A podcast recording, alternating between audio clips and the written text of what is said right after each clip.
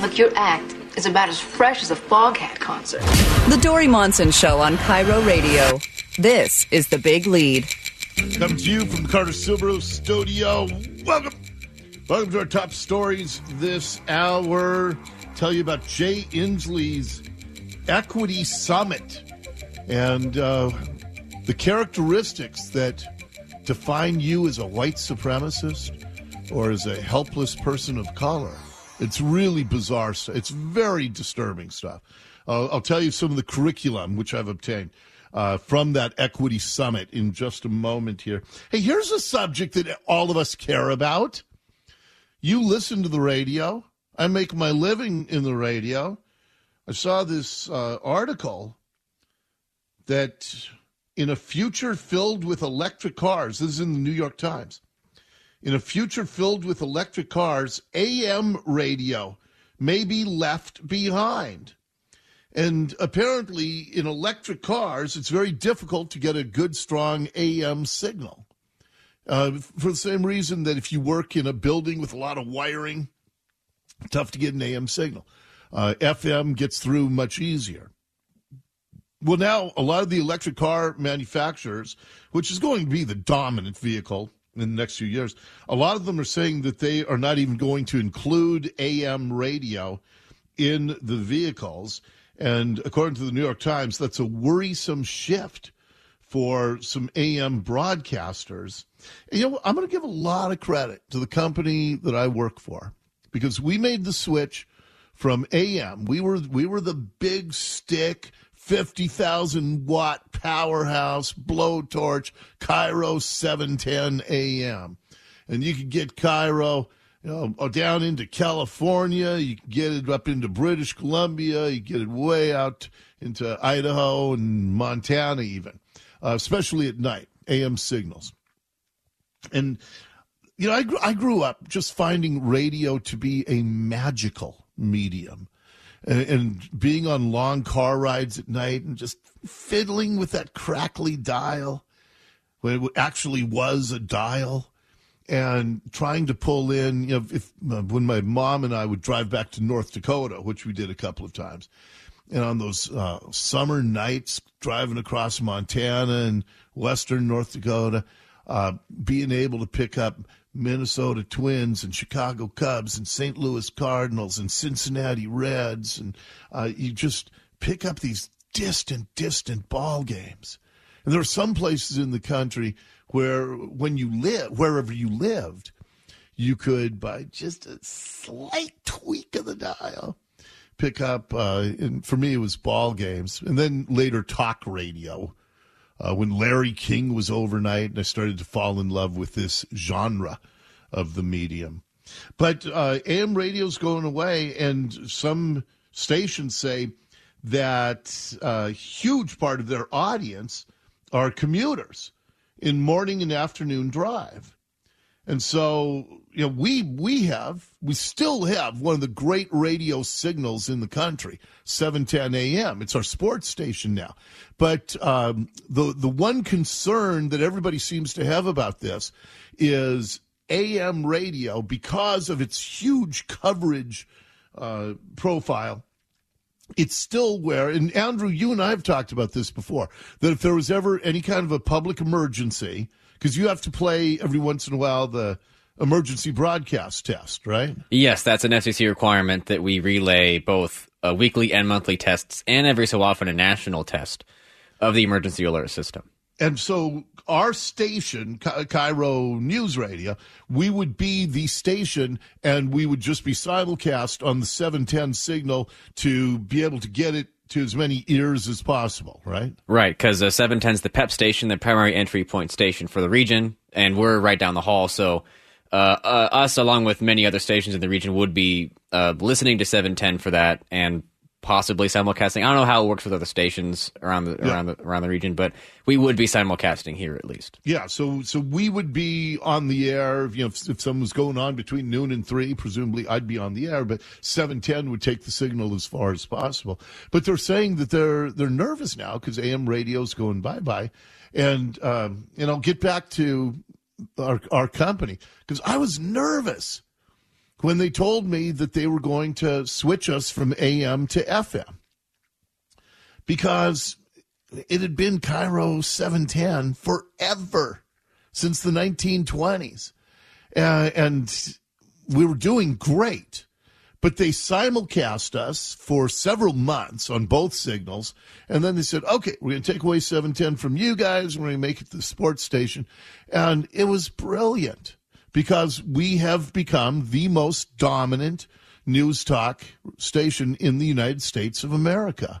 And one reason is because you need younger listeners. And younger listeners, I'm guessing my girls have never listened to A M radio. And my girls aren't that young; they're you know in their twenties and early thirties, but they've probably never listened to A M radio. And so you want to get uh, the people, you know, the prime demographic like you listening right now. Uh, we had to go to F M, and this has been just phenomenal what it's done. But it makes me sad still because man, there's something magical about A M radio, and just hearing the car manufacturers are not even going to include it because it just is it just doesn't work very well with electric cars. So that's a little disappointing, but it's going to be real interesting to see how the industry adapts. And people were saying radio was dead back in the nineteen forties, early fifties when television was coming along. And uh, that was, that was a promise made seventy years ago that isn't even close to coming true. Uh, and, you know, huge reason for that is you. You know, you made us the, the, the highest-rated local news talk show in the country, so uh, we, we still have some relevancy. So thank you very much for that. But uh, I'm gonna, it'll be interesting to watch the biz the next couple of years. All right. With that as mere prelude, let me see. Oh, let me, let me do one other thing before I get to do the local stuff that I have here. Uh, speaking of automobiles, Kia, the car company, they are being ridiculed today. And I, I don't know. I, I get it, but it's also kind of silly to me. So they're running this commercial, and it's just Christmassy music. But it's showing kids sitting in a in a car, and they've created like a virtual reality two hundred seventy degrees alongside and above these cars uh, so that the kids can drive through the North Pole. And they're doing it for kids at Saint Jude's Children's Hospital. And then at the end of this ad, they say that during this holiday season, Kia is going to make a donation for every new car purchase to Saint Jude's Children's Hospital. Oh, that sounds kind of cool. But then, you know, at the bottom of these T V commercials, they have little teeny tiny print. And the print shows that for every new car Kia sells just during the holiday season, they're going to donate eight dollars per car to Saint Jude's Children's Hospital. So they're just getting ripped for this because uh, eight bucks. They're People building so an ad judgy. campaign around this charitable donation. It works out to eight bucks per car, Nicole. Yeah, but they say a minimum of a million dollars is what that's, they'll donate. So yeah, that's a decent amount. And all it's doing is giving some, I mean, yes, it does make them look good because they're supporting this charity, but then it also, it gives Saint Jude a little bump. I mean, they're not paying for the marketing that's going into this. And so, I don't know, let them Let them donate a million bucs. Exactly. I mean, it's, they just... it's a, a million bucks is not nothing, right? And uh, and but then uh, in all this criticism, people were saying that uh, Kia's uh, revenues they made three point not revenues profits they made three point seven billion dollars in profit last year, and so a million bucks is nothing compared to three point seven billion dollars. I just find it odd when everybody criticizes other people's charity. Right. If if you don't like it, then give everything you can to that charity and, and, and try to make up for it. They might be giving more in other places. It's just that you have to have so much fine print. They have to come up with these rules because, you know, I was just watching on Netflix that uh, the the Seattle guy that tried to get the jet thing from Pepsi, right? You have to be so specific in all of these the legal jargon. Who tried to get the jet thing from Pepsi. Yeah, you don't I have know that no story? No idea what you're talking about. The guy that wanted the, the fighter jet, because in, oh, the, in the Pepsi commercial, oh, yeah. it had Six, a fighter jet ago. for eight million points or whatever it was, and so oh, he went yeah. for it. And it went to court, and it was a years-long battle and all of that, and that guy was from Ballard, I believe, or really? Shoreland. Yes. Uh, I think he's still here. Beaver, we are beavers all. Okay. Oh, you gotta, you'll enjoy watching it because he's a math guy. Like he did the, he did the, you know, math to figure out how it was gonna. Yeah. Anyway, I'm you, pretty you sure should watch I had that. him on the show. Yeah, it's called Pepsi. Where's my jet or something like that. Yeah, yeah. I'm, I'm pretty sure I talked to him, and yeah, he had he'd done. It was supposed to be a gag, and he did it uh, as, as they gagged it out. Right. And and said he wanted a fighter jet. Don't tell me what happened because oh, I don't, I don't remember gagged. how it turned out. But I'll watch that. But but I mean, he's in these lawyer, he's in these law classes now as one of the arguments or one of the cases to study up on because Pepsi didn't do their work in the legal department, and that's why it turned into such a big case. And so now, you know, all of, all Kia wanted to do is probably give back at Christmas, yeah. and so they give this, you know, cute little Saint Jude Absolutely. commercial, and then. Now they have to put in fine print eight dollars and just as a number, and people are like, ah, oh, that's not enough. I know. Give your own money. Don't exactly. give away other people's money for crying out loud. All right, with that is mere prelude. Let's get right to The Big Lead. The Big Lead. I sense a Dory rant coming on. Jay Inslee had an equity summit. You're probably wondering, what's an equity summit? Well, it is a gigantic waste of your tax dollars. Uh, so I, I watched the videos this morning. Uh, we've gotten our hands on the materials that were used at this equity summit. Now, let me ask you a question. Do you think that being objective, is that a good quality or a bad quality? Because I would argue that being objective is a good thing. Uh, to means you look at things as free from bias as possible. Nope, uh-uh. That is a sign of white supremacy, according to Jay Inslee's Equity Summit. He said, uh, or, or the material says, this is page eleven of the Governor's Equity Summit um, PowerPoint. What does it look like when we move away from white supremacy culture towards indigenous relational pedagogy? Pedagogy. What can you do tomorrow? So here are aspects of white supremacy culture. Perfectionism. If you're a perfectionist, I try to do everything to the very best of my ability. If you're a perfectionist, that's a sign of white supremacy. Um, if you worship the written word, well, I've, I've always tried to encourage our daughters to fall in love with reading because I think that uh, too many people have gotten away with that. Uh, love of the written word is white supremacy. How about having strong fathers? Paternalism, they call it. That is white supremacy. Uh, let's see. Individualism. To me, one of the most important things that we should strive to pursue is being individualistic, to not be part of the mob, the groupthink. Individualism is white supremacy, according to the Governor's Equity Summit. Now, what are qualities of indigenous relational pedagogy? This is the direction they want all of us to move. Instead of individuality, they want collective, prioritized over the individual.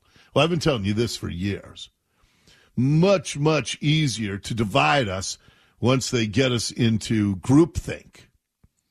You're uh, you're white, which means you're a bully. You're a person of color, which means you're a victim. Now, start hating each other. So that's what collective is about. Uh, let's see here. Uh It's just, everything about this is the exact opposite of what we should be striving for, what we should be doing as a society. Uh, they say that slowness and deliberateness is something you should strive for. Slowness and deliberateness. Do things slowly, because that's an example of indigenous relational pedagogy. It was, and man, listening to these videos, our state has an equity director. Her name is Karen Johnson. Everybody calls her Doctor J. That's cool. Uh, here's Karen Johnson, who was talking about, now see if you can make sense of this for me. But if order it's so that we can... Oh, bring it up. Bring it up full there. But if order it's so that we can then become truly a belonging state where everyone is different and everyone belongs. So that if it's our party and we want pork, we bring it. And those who don't eat pork, well, they have something else, and it's still our party, and it's still okay. What? Like, what? What is pork at? Is this like a anti-Jewish or anti-Islam thing? We we bring pork to the party, and if anybody doesn't want pork, it it, it makes no sense. They all talk in indecipherable jumble on all of these things. And then uh, Doctor J talked about how to address biases. But in order to even do that, we have to be able to talk about the elephant in the middle of the room, those biases that we operate from that we don't even know about. I walked into that space, and is, is General still here? There, there's General. Stand up, General. Let the people see you. I walked in. He said, hey, Doctor J, this is great. I'll give it up for the General. Now, when we have our one-on-one, I'm going to ask you, what was great? And what did you do with what you thought was so great? That's just how I roll. But it just did my heart wonders for Gov, the Gov, the General, to be able to say, wow. And because we don't know what we don't know. I'm serious. People for two days just talked and words came out, but they didn't make any sense at this equity summit. And Jay Inslee, he talked for a few minutes at the beginning and at the end of this thing. Uh, they started with a moment of silence for all the uh, violence against our Black and Asian communities and all the uh, all the hurdles that our Black and Asian communities have. And I was thinking, well, wait a second. Our Asian kids succeed at a far higher rate than any other group, Black, Hispanic, white. Asians have a higher income than Black, Hispanic, whites. Um, Why? And then they said, today, members of our Black and Asian communities and other communities of color continue to experience racism through police brutality, mass incarceration, inequitable education and health services, deportation, and other forms of subjugation.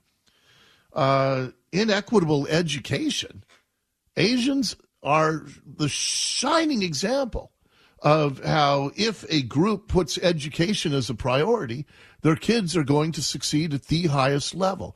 I, I have no idea why they're grouping Blacks and Asians together at, at Inslee's Equity Summit. And then, of course, they also had the obligatory land acknowledgement. We acknowledge that we are on the traditional homelands of the Puyallup tribe. The Puyallup people have lived on, stewarded these lands since the beginning of time and continue to do so today. We recognize that this land acknowledgement is one small step. Yeah, it is one small step. You want to take one large step? Get the heck off their land if you feel so guilty about this. Turn it all back. Don't do these land acknowledgements where yeah, we stole uh, your land, but we're going to babble for fifteen seconds at the beginning of every meeting, and we'll call it even, right? Now, if you feel guilty about taking their land, then get out. Don't hold your meetings. Don't hold your equity summit on that land. Live what you talk, because talk is cheap, and cheap is all we do. When Jay Inslee puts together events like this, the Governor's Equity Summit in Washington State. And that is your big lead this hour. We're going to check the news for you. And then uh, we'll see about this. Nicole apparently is cut down because she couldn't stomach the whole thing. Uh, from our little Christmas uh, play last night. So we'll give you just a little taste next here on the Dori Monson Show.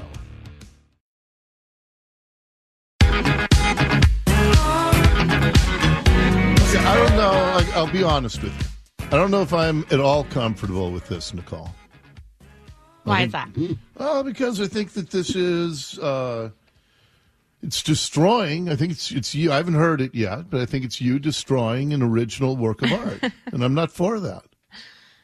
I think that the in the artistry of it all barrels through. Okay. See, I don't like how you're laughing. So so we had a little debate right at the beginning of the show. Last night, uh, Feliks Banel, a very talented historian and Banel, show Dori. Producer. What's that? Feliks Banel. That's what I said. He's a Banel. No, I didn't. Banel is somebody who's tedious and boring. Uh, Banel. Like if I said that, I'm sorry. Yeah, I apologize. Uh, Feliks uh, called me a month ago. He said, hey, would you be part? We're going to do a one-hour old-time radio uh, holiday live show. And uh, I said, well, what would you like from me? He said, well, why don't you tell a story about your youth, your utes in Ballard? And so I, so I, I crafted, meticulously crafted a story. And as I talked about at the beginning of this show, I don't do voices. I'm no good at that, which is essential if you're doing radio theater. But uh, I'm, I'm horrible at doing voices. And so, uh, so I had to come up with kind of a, a voice for this piece. But then uh, it, I was very uncomfortable, but I performed it live. Uh, it, it was not scripted. It was ad-libbed pretty much, but I knew where I wanted to go with it. So right after I'm done at eight forty-five, Nicole texts me, and uh, she said, that was good. Not sure it's noon to three good. It's insulting. So it's good enough for nine o'clock at night, but not for the highest rated local news talk show in the United States of America. That's what you're saying. That's what crossed my mind. Yes, that was my reaction. And it I'll was only it. seven minutes. It was only seven minutes. That's right? A long time. That's a full segment for us. Seven, no. seven to nine minutes. Okay, but uh, did you cut pages out of uh, To Kill a Mockingbird and change uh, Harper Lee? Did you take out the courthouse scene in To Kill a Mockingbird when you had a copy of that book? I mean, editing no, this down to less than three minutes, it takes away the uh, the original intent and artistry of the artist, the artist being me. Mm-hmm, mm-hmm. Did, well, did you... No offense. It's just, it's a productive... Production. What? Choice. Yeah. Mm-hmm. Did did you tear pages out of Anna Karenina She's when you remixing were a, a child? It. She's remixing your art, Dori. Uh, it's not what? really really a remix. I just kind of got through some stuff quickly. Um, it's just one of those things. We sell the show as a watchdog for government. You know, covering tough issues. This is a you know this is a fabricated story.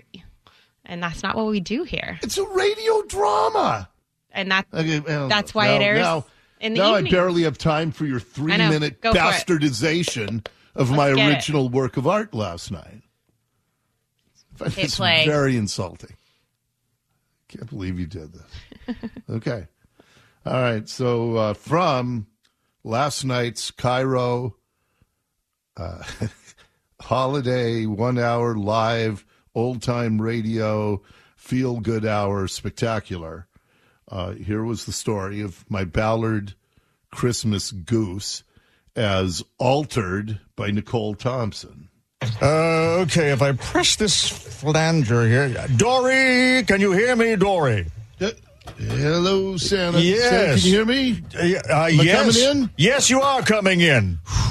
Thank goodness. Yes. So go ahead. Well, thank you, Santa. Uh, question that was asked to me was a story about my my childhood. And as yes. you know, I grew up on the mean streets of Ballard. Yes, and you I want did. to take you back to the... I was a very naughty four-year-old boy. I tried what? to kick those geese. What? Are you serious, Nicole? Just let it go. You took out the entire setup? No, no. Just let it go. It's good. You'll get... Everyone will know what the story is by the time you get to the end. It's going to be great. you, you took out about three-minute setup. Jeez. It came and it took a chunk out of my shin. I said, Mama, for Christmas Eve dinner, I would like us to have a goose. She said, all right, son.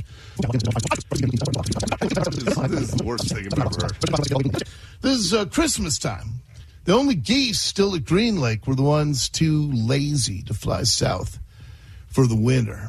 But I knew that laziness made them fat, and I knew that fat would make them extra delicious. So I walked amongst those geese, and I picked out the fattest, juiciest, most delicious-looking goose that I could find. I asked the goose, if it was today, who would you vote for? And he said, huh? And I thought, well, that sounds more like Humphrey than Nixon. And by the time we got home, I said, Mama, this goose and I just became friends. Can can you please prepare him for dinner? Because I don't have the heart. And she said, absolutely, son. Wow.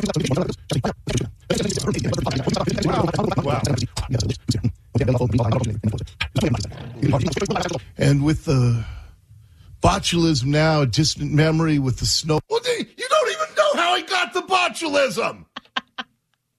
I'm cracking myself up here.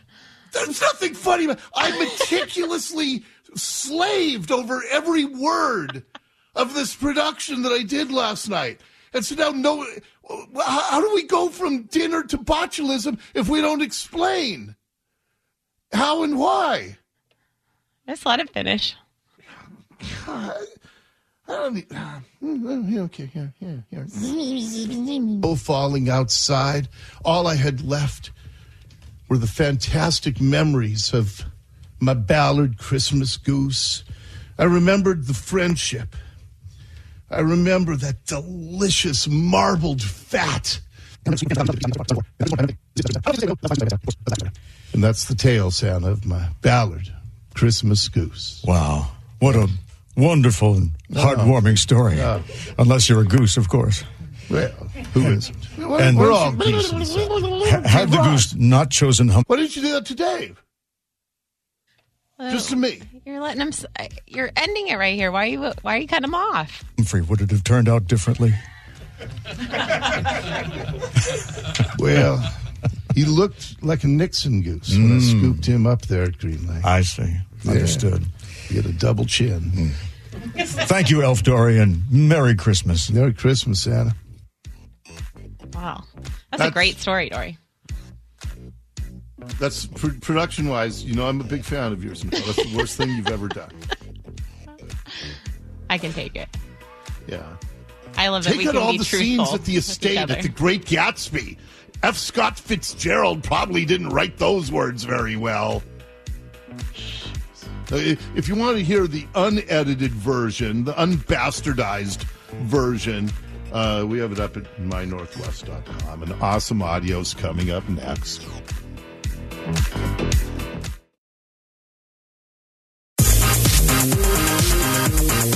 right.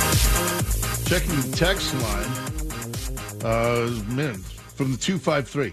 The goose story, was that a story by Dory or a story that Joe Biden told? Well, it's funny. One of the parts where Nicole sped it up so you couldn't hear it was the part where Corn Pop uh, helped me choke out that goose with a chain and then uh, rubbed my leg hairs. But no, we, we, Nicole did take all that out too, apparently. Too hot for, too hot for radio. Right, if that is a mere prelude, let's get to our favorite sound bites of the day. This is Dori Monson's Awesome Audio Clips of the Day. Uh, the Manning brothers, Peyton and Eli, they were asked, they do that sidebar uh, commentary during Monday Night Football, but at some point they were asked about the biggest fight that they had ever had as brothers. And, man, I can understand if this is what led to the fight, because these things are never funny. A couple years ago, we were on a golf trip, and I was trying to take a nap. And I was kind of in a corner bed, and he came up behind. He kind of had me leveraged into the wall, and he gave me a wedgie. He almost. Oh, it wasn't comic.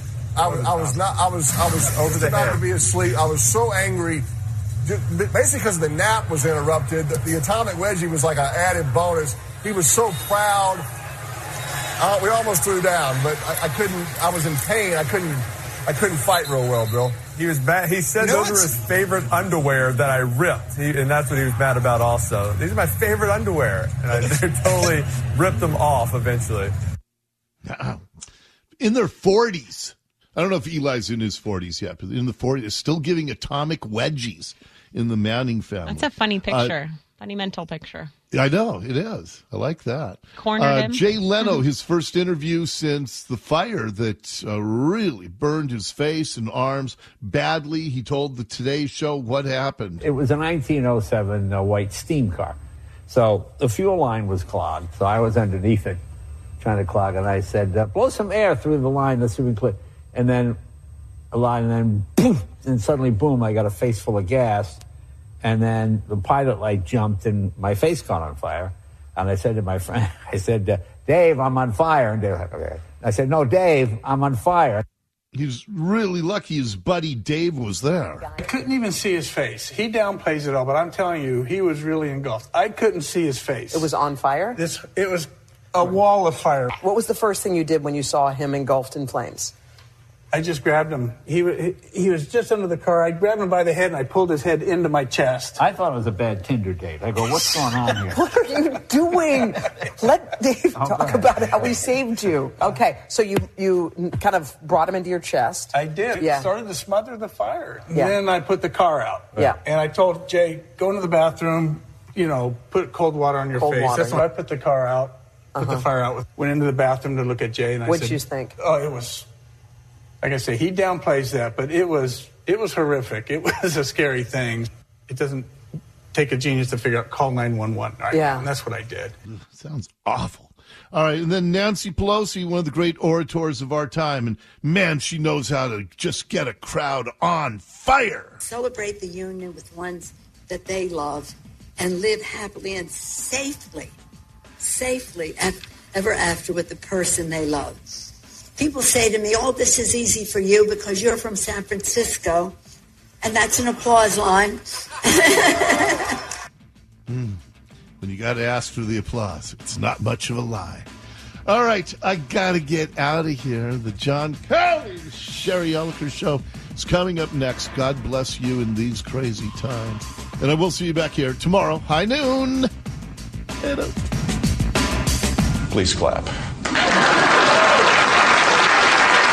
Thank you very much, ladies and gentlemen. You're really a fantastic audience.